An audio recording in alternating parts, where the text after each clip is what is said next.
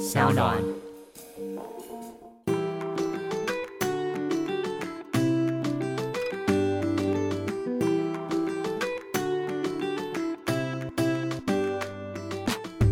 迎回到 Ivy 爱公威。大家都知道，世界玩家的旅行呢，其实我们都是进行的途中感受到、学习到很多。那我其实自己在北欧旅行的时候，可以发现，就是北欧人民他们的环保意识真的是非常高。然后我也很想要，就是透过节目来分享给大家。那今天真的很开心，可以邀请到的是环境部的综合规划司温修慧副司长温杰，欢迎你。Hello，Ivy 好，还各位听众大家好。哇，我觉得今天很开心哎，因为通常呢，我们节目的来宾啊。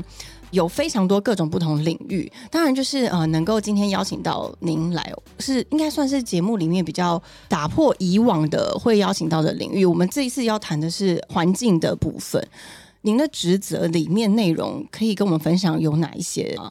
哦，跟大家来分享一下啊，大家听到这个环境部哈，呃，很陌生。其实我们环境部是在那个今年的八月二十二号，是从以前大家常常熟悉的叫环保署啊，所以改制过来的哈，就是我们所谓的改制。环境部里面到底在做什么？对啊，顾名思义，当然就是做环环境保护上面呃的一个工作啊。那个刚刚有提到啊，我们是我是在综合规划师哈，对，那综合规划师做很多，其实是哎很杂的一些工作，什么什么事情你们想到的都我们都有哈，都有做。例如像有关于这个整个组织的一些相关的，像我们机关里面这个叫综合规划的业务啊，还有呢很特别哦，我们有个叫做公害纠纷的处理哈，公害纠纷公害纠纷是什么？公害纠纷是什么，对不对？哈对，例如我们一般来讲，我们就是水啊，比较呃这个超过标准，我们就罚它，对不对？哈，那空气呃超过罚它，但民众有时候会反映一些公害的事件，但那个公害是让他不舒服。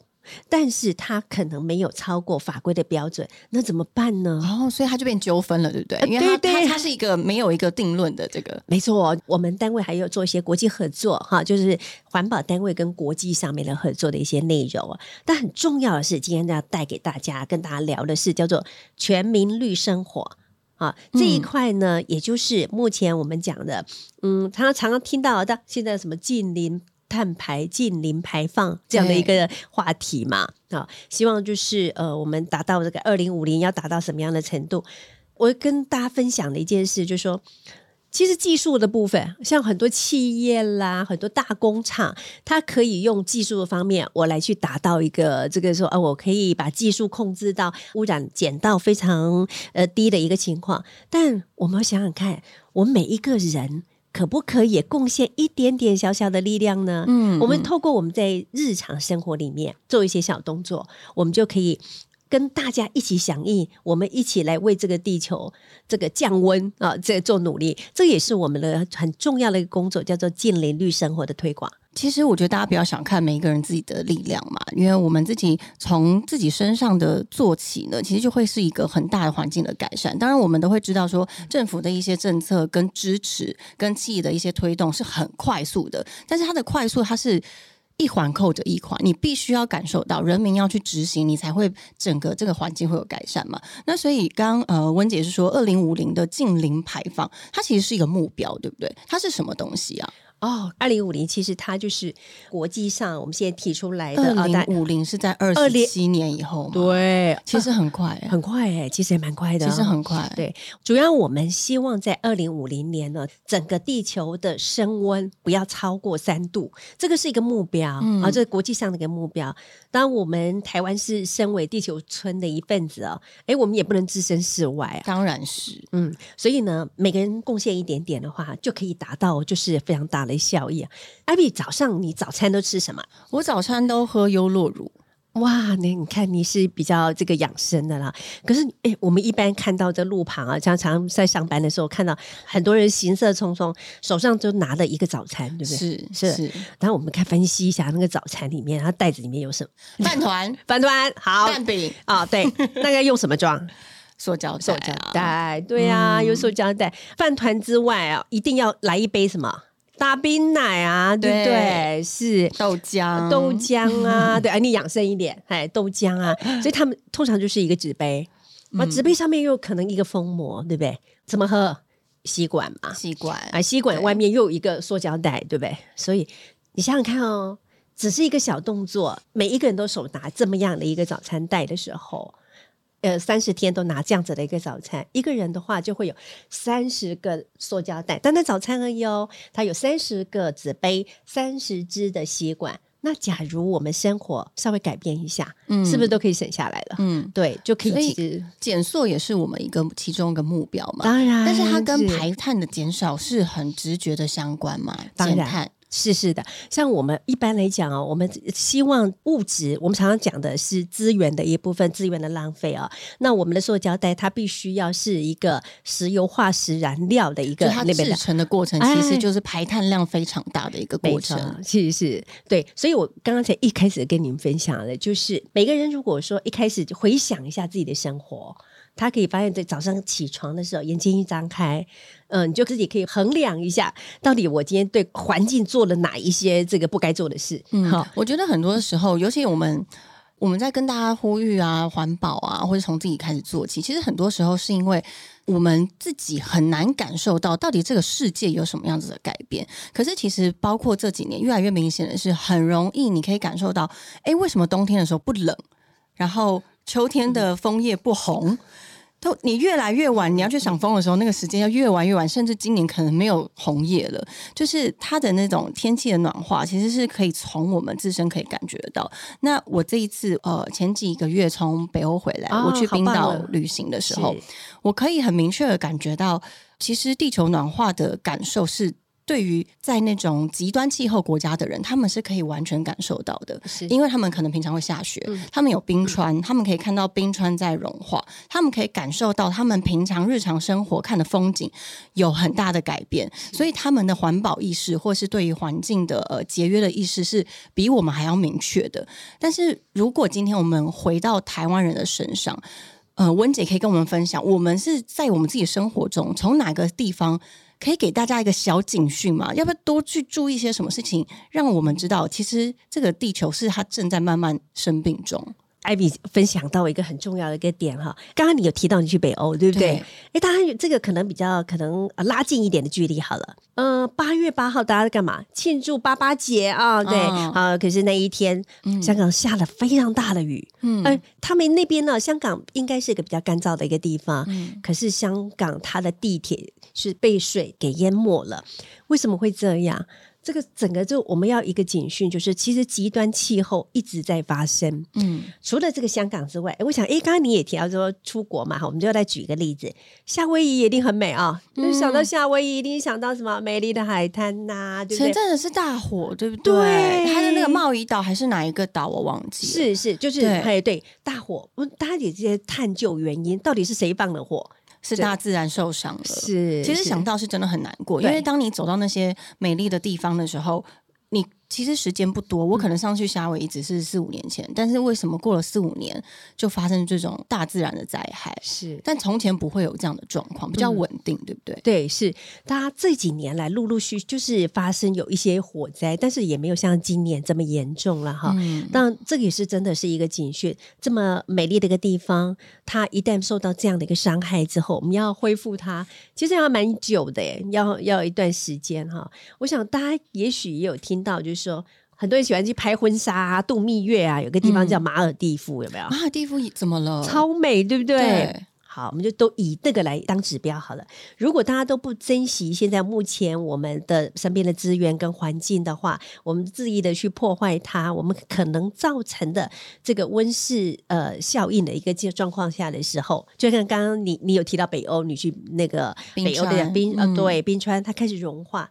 慢慢的，它大概到二零五零年，马尔蒂夫也许真的你就看不到了，美丽的马尔蒂夫不见了。天哪！是所以其实二零五零年这个目标是零排放这个目标，是我们可以从现在开始做起，然后开始减少一些碳排放的嘛。啊，是是的。嗯刚刚我一开始的时候也跟大家分享，当然我们专业的部分，我们交由专业去处理哈，像什么哦，我们现在空气的污染呢，要控制到怎么样程度啦，啊，我们的废弃物要怎么样去处理啦，这个都让专业去做，我们自己。从我们自己开始做起来做那我们可。以做些什么呢？嗯，譬如说出门我一定有带着自己的杯子。嗯那当然说哦，你带杯子出去，你把你自己水喝完之后，那就带着个杯子很麻烦呢，就又没地方可以喝。其实我们现在有一个补水站，对，有个嗯 app，、对不对？对奉茶我的，正要跟大家分享，你知道我平常都是一定会带保温杯，制作人都知道，我一定都会带超大的保温杯，就是环保杯嘛。然后很习惯到处会装水，然后工作的地方也都是可以喝水的地方。但是我今天出门就是忘记带，然后我就想说，天哪！那我难道今天一整天不要喝水了？因为我尽量是希望自己不要去呃买保特瓶装的这种瓶装水，所以呢，我就想到我昨天在做功课的时候，我就下载了这个环保几点的 APP。它其实是现在政府在推动的一个环保的一个呃 App 嘛，然后里面其实除了告诉你哪里可以有循环杯、环保杯租借之外，它还有非常多的，包括呃，你今天想要找环保旅店。你要去哪些餐厅的时候，它有没有环保的一个盛装容器，它都是在上面可以找得到的。因为其实我发现，很多时候不是我们不想要环保，是我们不知道该怎么做。是是对，是，所以今天节目上，我觉得可以跟大家分享很多我自己手上跟温姐手上有在做的一些环保的举动。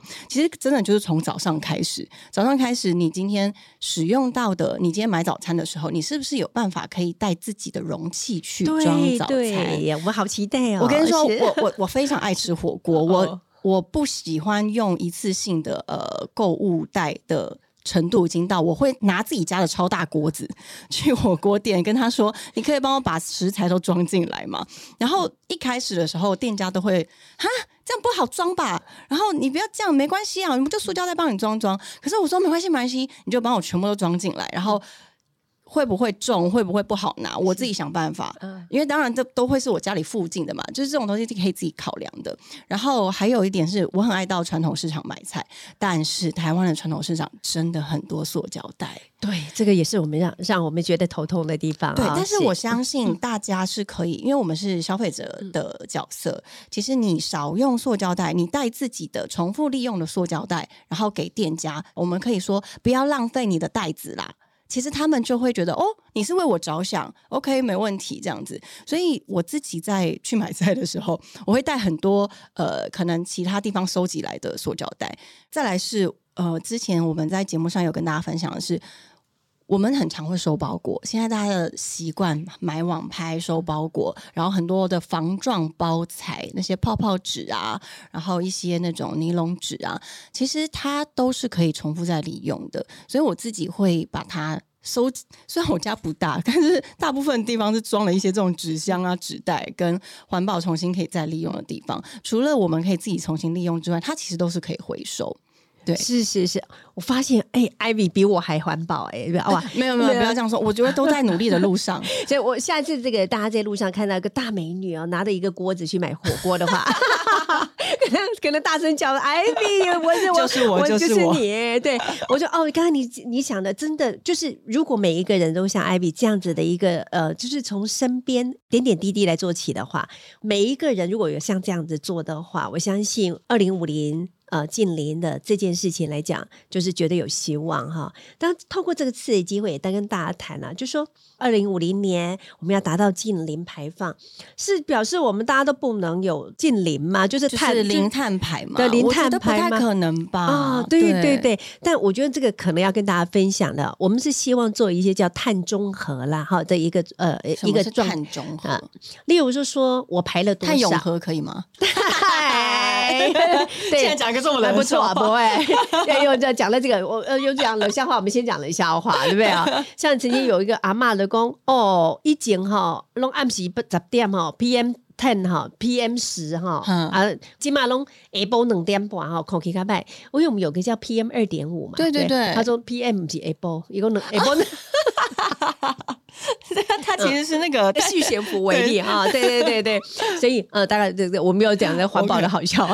所以碳中和是呃我们可以朝的目标。呃什么叫碳中和？就是呃，你排放了多少，对不对？那我可以在哪个地方去呃减碳？比如说我我这个行为我一定会排碳，但我怎么样的情况去减碳？哈。嗯，像有时候办一些活动的时候，在一个活动里面，我们是如何达到一个碳中和的一个情况？那大家每个人都来这个搭这个大众交通工具啦，或者是说我们当天吃吃饭的话，我们吃的是呃在地食材啦，或者我们今天呢呃在这个地方我们呃用的便当都不是纸便当，我们都是跟这个。便当店它是用这个环保餐盒来的，嗯。所以如果有有这样的一个，我们尽量都是用这种减碳的一个方式的行为，嗯，去去综合。嗯，你非做不可的这件事情，就是我我一定有排碳的行为嘛？是，但是少也是一个贡献，少排放也是个贡献。是是的，其实刚呃温姐说到了，就是吃在地的食材这一点，大家可能会有点不太理解，为什么这个会减少碳排放？其实它是来自于整个食材。如果我们今天说到哦，我好喜欢吃北海道的干贝跟北海道的呃乌尼，好了，可是其实大家要想想，它从日本帮你。空运或者是海运来，它的过程中就是有碳排放，然后再来是它的为了要做这样子的呃国际型运送的包装，它是不是就有一些不一样制作的过程的碳排放？其实如果你能实在地食材，它可能是从台湾的小农，可能就是呃宜兰啦，或者是台中啦，呃农家的亲自种的蔬菜、水果或者食材。送到呃餐厅，然后再送到你的呃嘴里。其实这个中间的路途是比从日本送过来还要减少很多，然后它就可以减少很多的碳排放。是这个概念吗？啊，没错，绝对我自己的理解是这样子哦，非常正确的一个概念哈。就是当我们从 A 产地要到 B 产地，如果它有个距离的时候，它可能要运送嘛。就刚刚你讲的，它可能搭飞机，它可能搭船，搭船之后搭飞机之后，它可能要搭火车，才会到很 遥远，非常遥远啊。所以每一个每个交通工具，它很可能就有一些排碳的一个状况，有可能。还有当很多这些食材，刚刚你举到的一些食材，它必须冷链。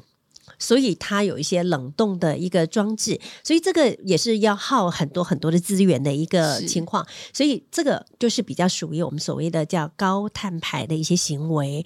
那如果像哦，我们就要普里。哎，我们来一个吃一个茭白笋怎么样啊？大餐不错吧？哈，而我们到这个南部的，那我们到南部的话，我们可以去关山的米啊，对不对？哈，或者是我们到这个玉井哦，品尝它的芒果。其实这个在地，而我们还岐山的香蕉，很棒，对，很棒。所以我们用用这个在地化的去品尝它的，不仅是在食材上面，或者是水果上面来讲。这样的一小行为的话，就可以达到一个减碳的一个动作。对，除了食材的选择，其实以你啊，我们通常在超市里面，它其实也会提供一些蛮多的不同选择，但是。都一定会包含的，就是在地食材，你可以选择。就像其实香蕉真的还有好多种嘛，对对对，就是超市里面它就会有其他的香蕉。哎，你这时候就是很有意思的选择啊！我要选择有台湾出产的对呃食材，其实是真的。你你讲的有个重点，重点重点，来，我们就赶快说一下重点。刚才这个艾米又谈到了超市，对不对？对，你去超市的时候，你会发现现在超市有一个地方，有个角角落，还有一个叫做裸卖的一个专区。有？我觉得这个好棒，超棒，对不对？这个很棒，因为其实我每次在 呃。超市买东西回去的时候，你要处理外面的包装，其实就是会每一次在丢那些塑胶，都会觉得是一个一个心痛的感觉。但是现在的裸卖，它有时候会价格会更好，因为你就等于是节省到它的包装人力，跟他们也是鼓励大家可以用环保的角色来选择裸卖。就是比如说今天番茄本来是。两颗放在一个塑胶盒里面，然后它还要塑胶封膜，它这样成卖。那裸卖呢？它就是直接一颗放在一个篮子里，对，然后就让你直接这样拿走。我相信蛮多人会有一个呃卫生的疑虑，但是我觉得其实不用担心，因为其实比如说，哇好，我们说我到南发去他们的市集好了，没有人在包装卖，都是裸卖。你的草莓也是用一个小纸盒装着，甚至他就是拿它。一整篮的草莓，然后。拿你自己的那个呃盛装的物品，他就直接装进去。其实大部分在市集上面就是裸卖啊，市场就是裸卖啊。那我们能够接受市场的裸卖，为什么不能接受超市的裸卖呢？所以我觉得，其实超市的裸卖也是一个很好的采购的方式。是像我们现在住在都市里面，你说要找到传统市场，其实有时候不太容易。是，嗯，如果到超级市场采买的时候，有这样裸卖的一个专区，也希望大家能够帮我们大家一起响应一下哦。就那个呃品质绝对没有问题啊。哈，然后卫生觉得也没有问题哈，但是就很多发现啊，有些婆婆妈妈，呃，我个人也是这个婆婆了哈，婆婆妈妈，那到菜市场的时候，有时候会想说，你去挑挑这个食材啊，我们去买买菜的时候，都会挑那个什么比较漂亮的，对不对？嗯，呃，比较颜色好看的，外形比较漂亮一点的哈，然后去买。可是大家没想过，有一些那个长得丑丑的，你如果说大家都挑那个漂亮的来买的时候啊，哈，就是那个丑的部分的话，就嗯，很可能这个商家就会觉得说啊，我我狼狈狈啊，都有淡掉的货啊，哈，所以跟大家分享一下，嗯。食物如果长得丑，其实它的热量不会降低哈，然后它的这个营养也不会改变。是是，那呃，如果我们可以珍惜这样子的一个食物，我们所谓的格外品这样的食物的话，其实我们就可以减少很多很多我们所谓的废弃物这样的一个啊的可能啦。嗯，所以我们刚刚提到的就是近邻绿生活，它其实行动有非常多，我们可以感受到食衣住行娱乐跟购物，它有很多不同的层面。我们刚刚讲到的食嘛，那我自己也很好。好奇的是，其实，在行交通方面，因为我们通常大家一定会通勤，然后你要上班，你要移动，通勤的部分是不是也可以减少碳排放，是一个很重要的一个关键？是的，呃，像一般来讲哦，如果说你今天如果可以搭公车，或者是说我去搭捷运的话，就尽量不要自己开车，嗯，啊，这个。停车不方便哈，对，这个汽油也很贵嘛哈，养车也很贵，是养车也很贵，所以呢，就呃用这种方式的话，大家共乘，这样一部公车里面有这么多人搭乘的时候，比一台自己开的私家车来说，它的呃就是会减少很多碳排了哈。嗯，另外，那如果说可以近一点的距离的话。我觉得最好的就是走路，其实蛮好的，对，或是骑脚踏车。对，我们 U bike 啊，对对，我们现在 U bike 也方便嘛，哈。所以呃，也是鼓励大家，就是其实你这样子的健身之外，你还做了环保了。是，那如果可能真的有需要使用到呃汽车的话，我也可以跟大家分享，我也很常会用共享汽车。嗯，对，等于共享进汽车的话，其实只要是共享这个概念呢，就是可以达到一个比较少的碳排量。共享汽车，共享。机车我觉得都是非常方便的，而且说实在，在台北停车真不容易哎。是，除了养车，你还要有租车位，还要呃买各种的保养的东西。我就觉得，其实如果在呃生活中，你可以用一个共享的方式来取代你的呃交通一些便利性，我觉得是挺好的。嗯嗯，其实你你又讲到一个重点，这个重点就是我们也在推一件事情啊，就是。呃，使用不一定要要拥有，也就是以租代呃购的一个这种概念哈。就说，哎，如果我今天我可以不可以共享办公室？呃，我在这个办公室的时间不是那么长，我也许我跟大家共享，我大概一天我可能要三个小时，别人他也三个小时，但我们错开的时候是可以共享一个办公室哈。那或者是说，我们的这个影印机，我们可以用以租代买的方式哈，很多的一些这样可以共享的方式来去做做这样。子的代替采买的话，其实这样子也可以减少非常多的浪费。对，是的，就像我自己很常就是跟大家分享的是，我们女孩子总是很喜欢买衣服、买漂亮的东西。但说实在的，呃，当然，如果我们能够首先可以降低自己的欲望，先思考这是需要还是你的想要。这个是其中一步，但是如果你今天都买进来了嘛，你今天有拥有之后，你要怎么样可以把这些东西让他们会有一个再次重生的机会？第一个，我自己很常跟大家分享的就是二手。你在一开始就可以去买二手衣。嗯自己在冰岛的时候，或是在北欧，很多日本也是，他们有非常多的二手店、二手衣服店。那这些衣服真的就是民众提供来的哦，它很像格子去，你有好多有小小衣架、衣杆，然后我今天自己提供我自己用不到，但是它呃还是保持蛮好的一个衣服，它就会挂在那边。因为我们很多时候。会有一个观念，会觉得哦，去买二手的人是不是你的经济能力有一点点困难？其实不是，它其实现在是一个流行之外，它其实是一个爱地球的表现。你把你自己的所有的物品，它让它可以有二次的利用的机会，我觉得是挺好的。所以我自己在呃衣服方面，我是很长一段时间就会举办一个二手交换，不管是跟朋友或是跟家人。所以我其实家人是我们是很常有二手物品的流通。我觉得这个观念可以分享给大家。如果你今天你控制不住，你就是想要买新衣服，那 OK，但是你可以试试看买二手的新衣服吧。就是对你来说，只要你没有穿过，都是新衣服啊。但是是它是还是一样是可以达到你喜欢穿搭的这个这个部分。对，所以食衣住行的部分，我们其实还有很多可以跟大家分享的。我们刚刚有说到，就是在交通的部分，然后食的部分，然后衣服。嗯，那其实住跟娱乐，它购物是不是也也是一个？没错，购物就像购物的部分，就刚刚我们也提到裸卖的情况嗯。嘛，哈、我们也提到就是说，像现在我就发现去一些知名连锁店，当你去买东西的时候，它现在包装的塑胶袋它是有价的了，嗯啊、嗯，所以它也是希望大家能够响应，就是你可以自己带环保袋来，对。啊，把自己买的衣服带回家哈。嗯。所以呃，在购物上面来讲，就是说，除了这样子，就是我们自己带环保袋出去购物之外，但我觉得刚才您提到的一个是怎么样控制自己的这个欲望，很重要。我都会这样对自己说：你嗯我如果没有带环保袋。嗯那第一，你就不要买那么多你手拿不动的东西，好有概念了，然后整个要不然你就想办法 把它扛回家。对，没错。还有一个讲的购物啊，就是常常发现到一个便利商店的时候，你去的时候，你会到便利商店的话，是不是马上就要喝，马上就要吃？使用，对对是对，因嘛为就是对为求便利啊。对嘛，就会你就到便利商店，可是你会发现有一些人就是在开始一直手就伸到最后面去拿那个最里面的那一个面包跟最里面的那一个饭团，哦，有没有？他有想要。吃新鲜的吗？他还是对，他就觉得说，嗯，前面的一定是这个呃期限比较快到，我一定要拿那个期限还是一个呃还有一个礼拜的，哦你不是现在要吃，呃，确实是是嘛确实是。那前面那个、那一个的话，可能还有三天的这个保鲜期限。其实现在来享用还是在最佳的赏味期，嗯可是偏偏的他的那只手就一定要伸到后面去，然后去拿后面的那个，然后前面的就一直都没有人拿，怎么办？就变坏掉，就变成集齐品，是、嗯有可能就是变成了就是要丢掉浪。就浪费掉了，所以大家其实我都觉得说，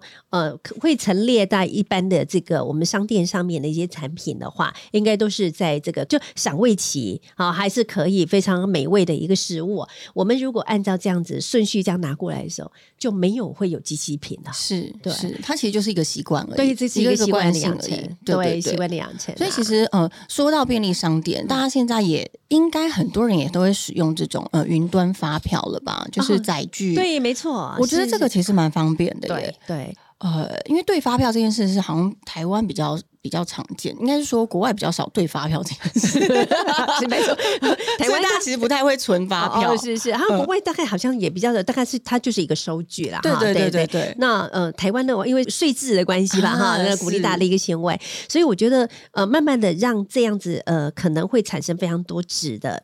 这一个的情况哦，把它变成降到最低嘛，哈、嗯嗯就是在呃很多很多的小细节和小的地方，那不是只有环保单位在努力，其实我觉得很多的单位都一并的在一起为这个地球来一起来做努力了哈。当然，我们就是觉得每一个人，就是从你早上起床开始，我们是不是就开始一整天可以回想一下？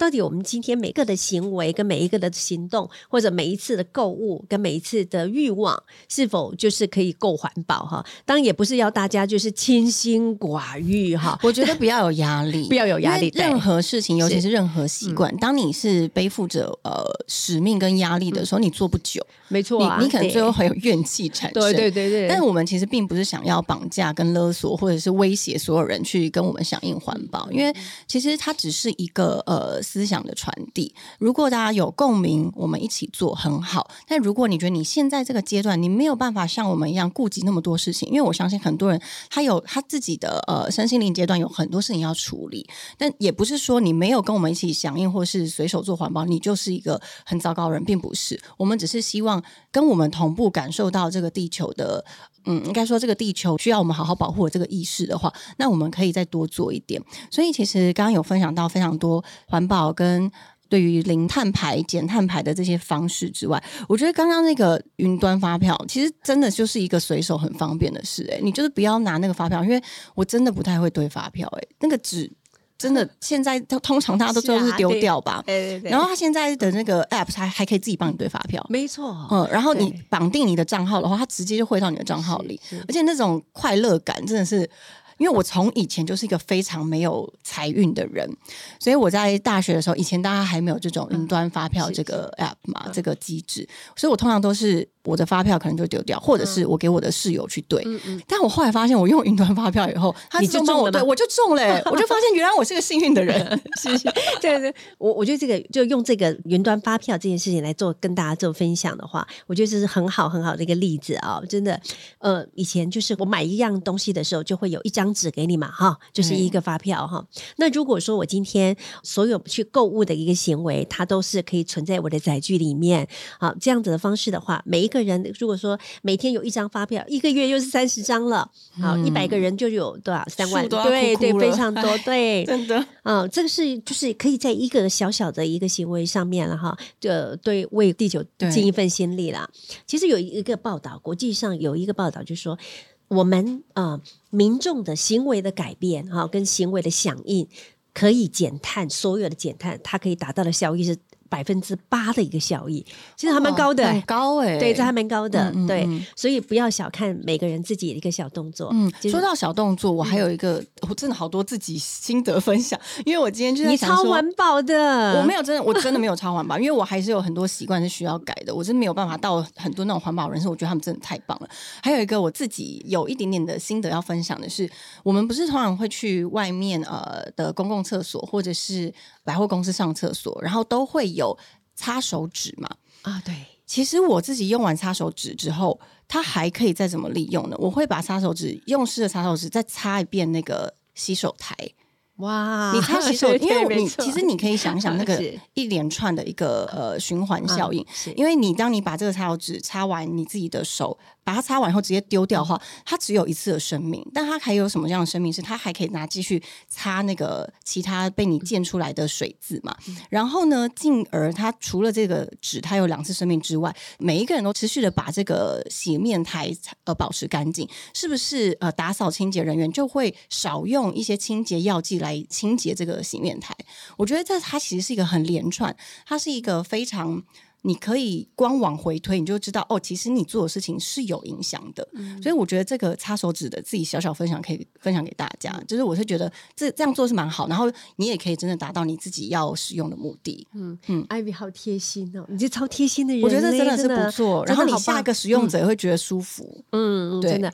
啊，讲到这个公厕，有想到这个事情，就是其实像我们环保单位，我们现在也在推，就是厕纸啊，厕所的纸可以丢马桶这件事情。对对对。哦，对对对，嗯很多人就是呃呃都会想说这个不敢丢马桶了，哈，就直接丢了圾桶。但如果说这个现在目前很多我们的呃厕所用的厕纸，其实它是短纤维的哈，它是可以溶于水的。嗯它如果是呃用过了之后，直接丢到马桶里面冲掉哈，可以减少一些呃这个垃圾量哈，就是我们废弃物的量。这也是一个我们在做水手可以做的一件事情啊。嗯嗯嗯，所以其实日常生活中真的有非常多可以去响应的一个机会。那是不是除了我们，尤其我们现在听爱公威的听众们，很多是家庭中的教育者，主要教育者，是不是其实呃从教育着手也是一个非常好的呃一个方式？是是，我都会觉得，如果说讲教育的话，也许就会觉得太过比较呃，就是严肃一点哈。只是说我们在家里面的话，自己做了之后，你不一定是说一定要对别人一直叨叨絮絮的讲说，哎，你也要注意啊，啊，你这个不行，你那个不行啊。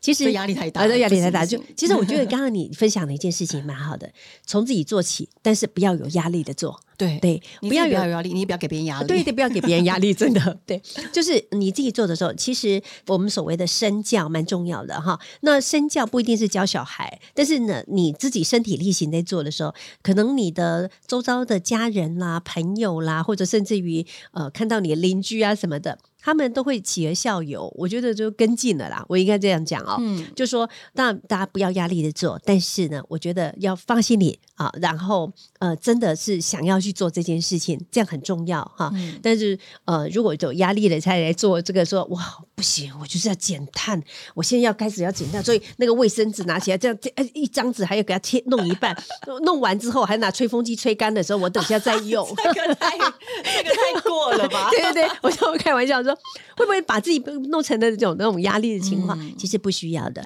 但是呢，就是呃，随时随地的想起来，呃，当你要能做的，对，真的说你到便利商店的时候，我现在好渴，我到便利商店买一罐水吗？其实不一定哈。就是我们现在有这个叫循环杯可以租，是对哈。我今天就是用循环杯，对我看到了，我看到你的循环杯。其实这个循环杯，现在目前我们的技术都很好，他们哈都做的很好，他们写的很干净。就说你可以去找 app，就下载我们的 app，好，那还有哪个地方可以借循环杯，你就去借。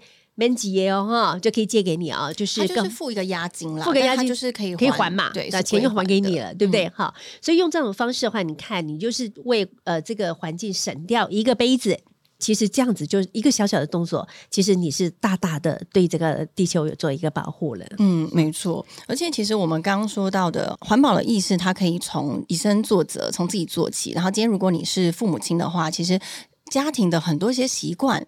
他们就是孩子，就是跟着你一起成长嘛。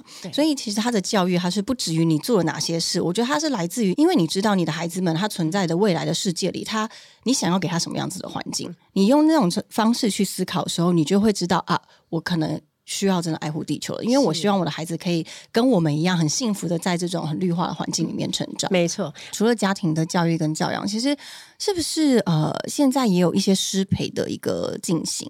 哦，是的，呃，我们除了在就是在家庭教育之外，然后就我们刚刚讲的，我们身体力行之外啦，在教育上面的话，我们透过一些老师的培训啊，然后再呃传递一些我们绿生活的一些知识跟概念哈，然后让大家能够在这个呃环保的素养上面能够有所提升哈。嗯，尤其像我们对学龄前的儿童，像这个我们所谓所谓幼稚园的小朋友啊，我们都有设计一些绘本。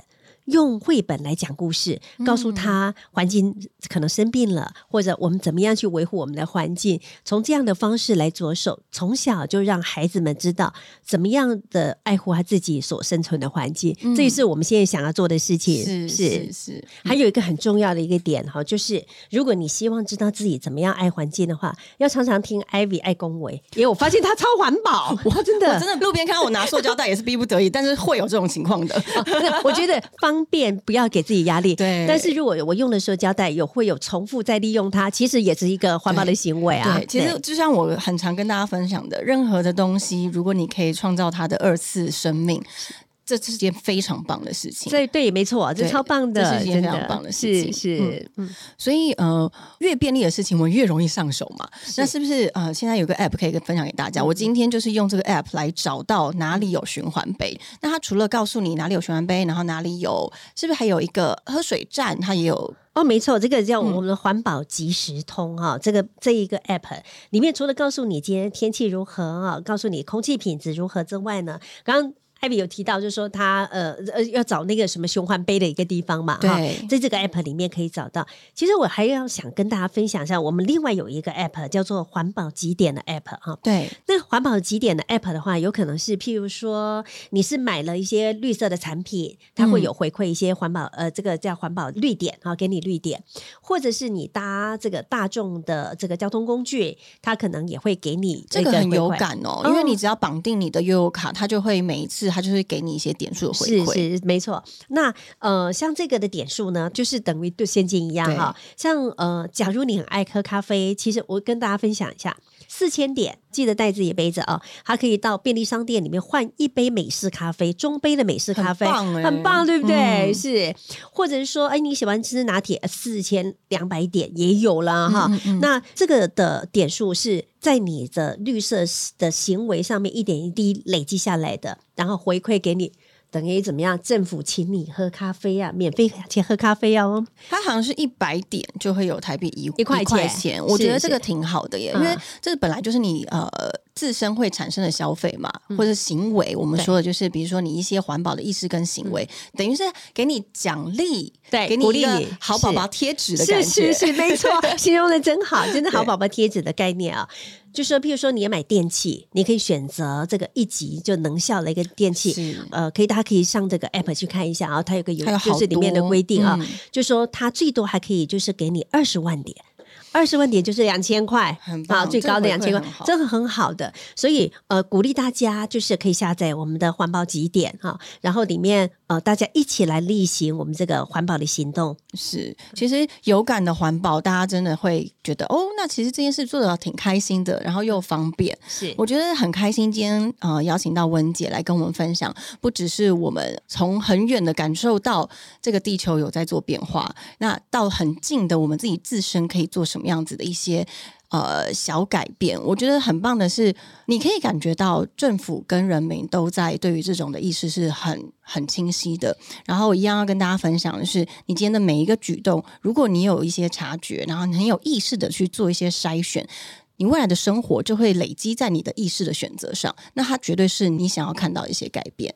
没有错，今天非常开心可以听到 Ivy 聊到这一些哈。这个呃，我其实我们政府真的跟民众是站在一起的，我们大家都为了这个生存的环境啊来做做努力，我们一点一滴的身体力行啊，对相信我们会更好。对，就是让我们的生活 go green 了。是希望我们的生活是有机会可以越来越绿，是越来越绿化的感觉。是是的，本集节目由环境部与长荣大学近邻绿生活实践计划赞助播出。近邻绿生活系列的 Podcast 总共有七集，欢迎大家可以搜寻“近邻绿生活全球风近邻系列”，将有食衣住行娱乐购不同的角度和专家来讨论各种减碳的方式，帮助大家轻松启动绿生活。好，所以今天很谢谢文姐，谢谢你来上我们的节目。谢谢谢谢给我们这个机会了，谢谢我们下次见喽拜拜谢谢大家，拜拜。